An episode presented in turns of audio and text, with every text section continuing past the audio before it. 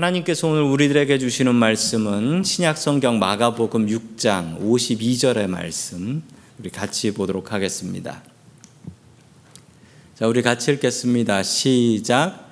이는 그들이 그떡 떼시던 이를 깨닫지 못하고 도리어 그 마음에 둔하여 졌음이러라. 아멘. 하나님께서 우리와 함께 하시며 말씀 주심을 감사드립니다. 아멘. 자, 오늘은 둔한 마음을 버리라 라는 말씀을 가지고 계속해서 우리 마가복음 6장 강해를 하도록 하겠습니다. 이 마가복음에는 예수님의 기적이 참 많이 나타납니다.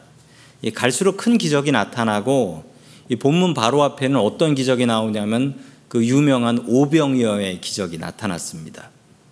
이 모든 사건들을 자기 눈앞에서 봤던 제자들은 얼마나 감격이 컸을까요? 그 기적 이후에 일어나는 일들 오늘 계속해서 보도록 하겠습니다. 첫 번째 하나님께서 우리들에게 주시는 말씀은 주님의 도우심을 기도하라 라는 말씀입니다. 주님의 도우심을 기도하라. 예수님께서 놀라운 기적을 베푸신 후에 어떤 일을 하셨을까요? 사람들은 예수님의 이름을 높였습니다. 그리고 예수님을 왕으로 세우려고 했지요. 예수님의 마음도 어쩌면 조금은 우쭐한 마음을 가질 수 있을 것입니다. 그런데 이렇게 놀라운 일을 이루시고 나면 예수님께서 꼭 하시던 일이 있었습니다. 그것은 무엇이었을까요? 우리 마가복음 6장 46절을 같이 봅니다. 시작. 무리를 작별하신 후에 기도하러 산으로 가시니라. 아멘. 무리들과 제자들을 모두 다 보내버리신 뒤에 무엇을 하셨다고요? 산으로 가셔서 기도하셨다라는 것입니다. 제자들은 배 먼저 태워서 이 베세다라는 곳으로 보내버렸습니다. 그리고 예수님께서는 혼자 산에 올라가서 기도를 하셨는데 곰곰이 생각해 보면 오병이어 기적 때 예수님께서 힘드셨을까요? 제자들이 힘들었을까요? 다 힘들었겠지만 예수님만큼 지치신 분이 없을 겁니다. 왜냐하면 예수님은 그 기적을 베푸셔야 하고 또 예수님은 쉬지 않고 하나님의 말씀을 가르치셨기 때문에 예수님은 가장 피곤하시고 힘드셨을 것입니다. 그렇게 피곤하고 힘드셨을 때 예수님께서는 무엇을 하셨습니까? 혼자 기도하러 산으로 올라오셨습니다. 우리 금요 성령 축제에 오신 성도 여러분들 참 잘하셨습니다. 우리의 몸이 지치고 우리의 육신이 지치고 우리의 영혼이 지치는 이 시간 우리가 해야 될 일은 우리 예수님처럼 기도하는 것입니다. 기도해야 합니다. 성도 여러분, 기도를 해야만 우리가 바른 자리를 잡을 수 있습니다. 내 흔들리는 마음을 바로잡을 수 있는 것은 기도밖에 없습니다. 매일 아침마다 하루를 시작할 때 기도하면서 시작하십시오. 그리고 매일 저녁 하루를 마칠 때 피곤하고 지친 그 시간에 예수님께 기도하러 나오십시오. 기도로 마무리하십시오. 우리 예수님께서 그러셨습니다. 우리 예수님을 본받아 우리도 하루를 기도로 열고 또한 기도로 닫을 수 있는 저와 성도님들이 될 수 있기를 주의 이름으로 간절히 축원합니다. 아멘. 우리 48절의 말씀을 계속해서 봅니다. 시작. 바람이 거스름으로 제자들이 힘겹게 노젓는 것을 보시고 밤 사경쯤에 바다 위로 걸어서 그들에게 오사 지나가려고 하심에 아멘. 제자들은 배를 먼저 타고 베세다 쪽으로 보냈는데 이 제자들이 멀리 가지 못했습니다. 멀리 가지 못한 이유가 뭐라고 합니까? 바람이 거슬렸다. 이 얘기는 역풍이 불었다라는 것이죠. 역풍. 헤드윈이 불었다라는 거예요. 자, 그랬기 때문에 배가 잘 나가지 않았다라는 것입니다. 자, 우리가 저기서 좀 알아야 될 것이 밤 사경쯤이라고 해요. 밤 사경쯤. 이게 몇 시인지 아시는 분이 계실까요? 자, 참고하려고 영어를 봤더니만 아니 영어도 도움이 안 되네요. The Fourth Watch of the Night 이렇게 나와요. 도움이 안 됩니다. 왜 이게 도움이 안 되냐면 유대인들의 시간 개념이 달랐기 때문입니다. 지금 이게 2000년 전이라는 걸 아셔야 돼요. 시계는 없습니다. 낮에는 어떻게 시간을 알았을까요? 해를 보면서 해가 떠 있는 위치를 보면서 대충 지금이 몇 시겠구나라고 대충 맞추는 거예요. 여름에는 해가 길어요. 겨울에는 해가 짧아져요. 자, 그렇게 해서 유대인들은 낮 시간은 12개로 나눴습니다. 해를 보면서 12개의 시간으로 나눈 것이죠. 12개의 시간으로. 자, 이 해 뜨는 시간을 대충 몇 시로 잡았냐면 6시로 잡았습니다. 그냥 기준이에요. 그냥 아침, 뭐 겨울이나 여름이나 그냥 해 뜨면 6시 이렇게 생각을 했던 거예요. 자, 그래서 유대인의 시간은 그냥 플러스 6을 하면 아, 낮 시간은 그 시간이구나. 6시? 어, 그럼 낮 12시. 이렇게 생각하시면 되는 거예요. 밤이 문제가 있어요. 밤에는 뭘 보고 시간을 할까요? 밤에는 볼 게 없어요. 해가 없기 때문에 달을 보면서 시간을 알아야 되는 겁니다. 근데 달은 아시지만 달은 백주 대낮에도 뜨거든요. 그래서 시간을 제대로 알 수가 없어요. 그래서 밤은 12개로 나누지 않고 밤은 3시간씩 묶어서 4개로 나눴습니다. 자, 그럼 총 몇 시간이죠? 3시, 4대니까 3, 4 너무 어렵나요? 3, 4, 12. 그래서 24시간인 거죠. 낮 12시간, 밤 12시간. 자, 그러면 사경이 몇 시쯤이냐? 이건 그냥 외우세요. 왜 저걸 3시간을 한 경우로 했느냐? 아, 밤에는 대충이라니까요. 밤에는 해가 안 떠서 시간을 제대로 알 수가 없어요. 유대인의 밤 시간은 1경, 2경, 3경, 4경 그냥 이렇게 대충 나눴어요. 상관없어요. 왜냐하면 불 꺼지면 그냥 사람들은 잤어요, 그때. 불 꺼지면 잤어요. 그래서 저 밤이 몇 시고 이게 그렇게 중요한 시간은 아니라는 거죠. 그래서 1경은요, 해 지는 6시부터 9시까지 1경, 2경은 9시부터 12시까지 2경, 그리고 3경은 12시부터 어, 새벽 3시까지 3경, 그리고 4경은 3시부터 6시까지 4경. 그러면 해 뜨는 거예요. 그러면 낮부터 1시, 2시, 3시, 4시, 그래서 12시까지 끝나는 거예요. 자, 이해가 되셨죠? 자, 왜 저렇게 헷갈리게 했냐면 시계가 없어서. 게다가 밤에는 해도 안 떠서 저렇게 시간을 정해서 살았던 것입니다. 오늘 제자들을 만난 시간이 언제라고 합니까? 밤 사경. 그러면 어떻게 된 겁니까? 이 제자들은 밤새도록 노를 저었지만 얼마 가지 못한 것입니다. 왜냐고요? 바람이 앞에서 부니까 headwind니까 역풍이 부니까 예수님의 제자 중에 가장 많은 직업이 어부 4명입니다. 이 4명이 얼마나 수고를 많이 했겠습니까? 마침 그 4명의 어부들은 그 갈릴리 바닷가의 어부들이었으니 얼마나 자신감을 갖고 노를 저었겠습니까? 그런데 안 되는 겁니다. 성도 여러분, 인간의 노력이 이렇습니다. 때를 잘 만나야 돼요. 때를 잘 만나야 돼요. 역풍이 불면 앞으로 나갈 수 없습니다. 그러나 반대로 내가 가는 바람이 뒤에서 뒤에서 바람이 불어주 순풍이 불면 그냥 노를 젓지 않고도 나갈 수 있는 것입니다. 인생은 정말 내 마음대로 되지 않습니다. 내가 열심히 일한다고 열심히 산다고 무조건 성공하고 잘 되는 것이 아니더라고요. 역풍이 불기 시작하면 내 인생 어떻게 되는 것일까요? 내 인생 마음대로 되지 않습니다. 주님께서 도와주셔야 합니다. 오늘 이 시간 기도할 때 성도님들, 주님, 나의 길을 지켜주시고 도와주시옵소서. 내 등 뒤에서 바람 불어 주시옵소서. 순풍을 허락하여 주시옵소서.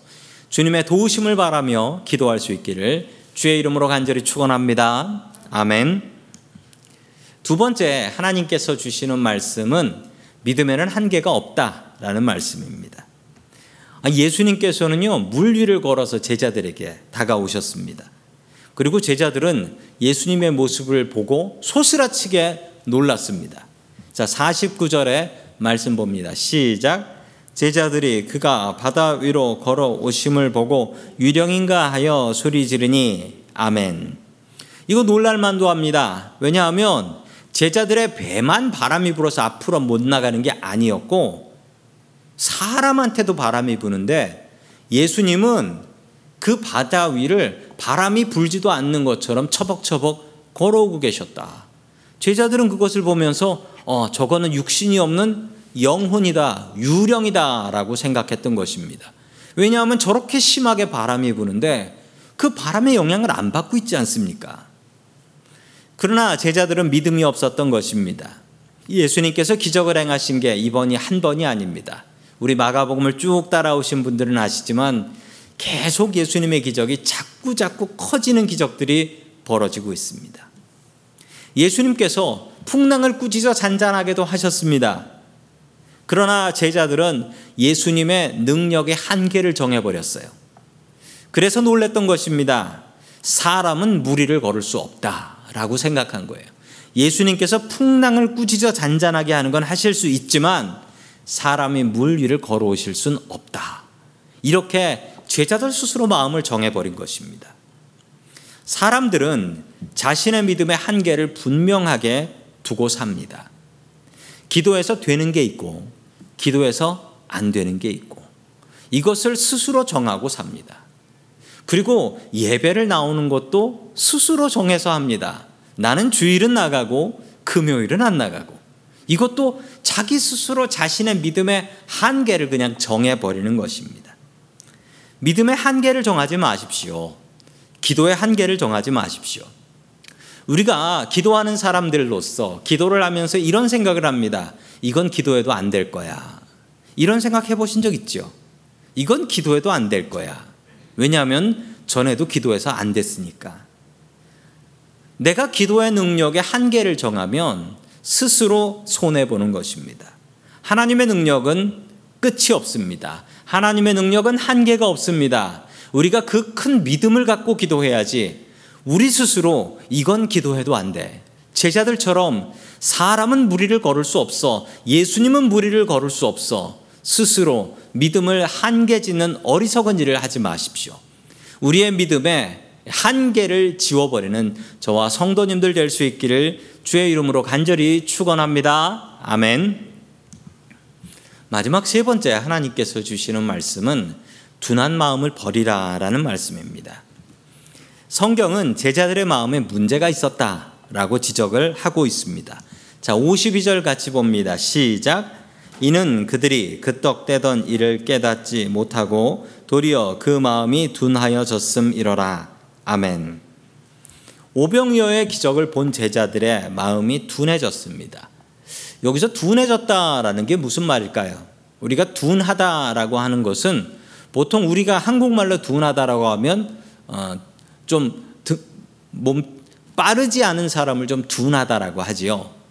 그런데 오늘 성경 말씀의 둔하다는요. 제가 원어인 헬라어를 살펴보니까 포로오라는 단어인데요. 포로 이 말은 돌처럼 된다, 무감각해진다라는 말이랍니다. 그 예를 들자면 이런 거래요. 손바닥에 굳은 살이 박혀가지고 딱딱하게 돼서 느낌이 느껴지지 않는 것.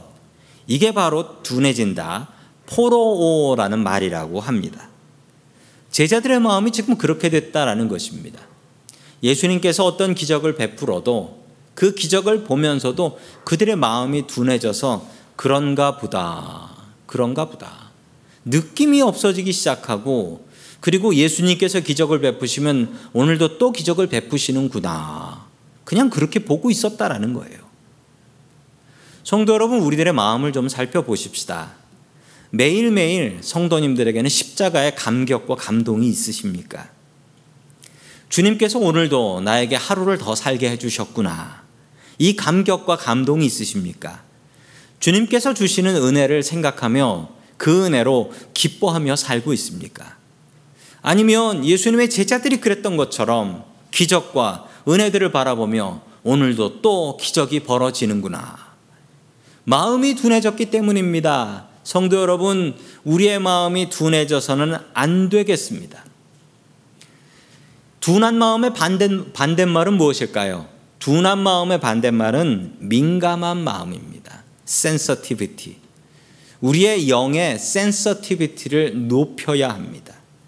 둔한 사람은 하나님의 응답을 제대로 받을 수 없습니다. 왜냐고요? 하나님께서는 우리의 마음 속으로 응답해 주시기 때문입니다. 마음이 둔한데 하나님께서 응답을 주신들 그 소리를 어떻게 들을 수가 있겠습니까? 성도 여러분, 우리의 마음을 민감하게 하십시다. 우리의 성령님의 말씀에 민감하게 움직이도록 우리의 마음을 다스려야 합니다. 그 방법은 오직 말씀과 기도밖에 없습니다. 매일매일 말씀과 기도로 우리의 마음을 바꿔 나아가지 않으면 우리의 마음은 제자들의 마음처럼 둔한 마음으로 변해 버린다라는 것입니다. 우리의 마음을 민감하게 하셔서 주님께서 우리들에게 응답하시고 말씀 주실 때 온전히 받아 누릴 수 있도록 우리의 마음을 민감하게 하시길 주의 이름으로 축원합니다. 아멘. 다 함께 기도하겠습니다. 우리의 삶의 기적을 보여주시는 고마우신 하나님 아버지, 오늘도 우리들이 주님 앞에 나와서 기도하게 하시니 감사드립니다. 예수님께서 밤이 맞도록 산에서 기도하신 것처럼 우리들도 매일매일 주님을 찾게 하여 주시옵소서. 우리의 삶의 순풍을 허락하여 주옵소서. 나만의 노력으로 살 수 있는 세상이 아님을 우리가 알고 기억합니다. 주님의 은혜를 내려 주시옵소서. 주님 우리들의 마음이 둔하지 않게 하여 주시옵소서. 주님께서 주시는 말씀에 기뻐하고 눈물 짓게 하여 주옵소서. 주님께서 베푸시는 삶의 기적에 감사하고 감격할 수 있게 도와주시옵소서. 우리의 삶의 주인 되시는 예수님의 이름으로 기도드립니다. 아멘.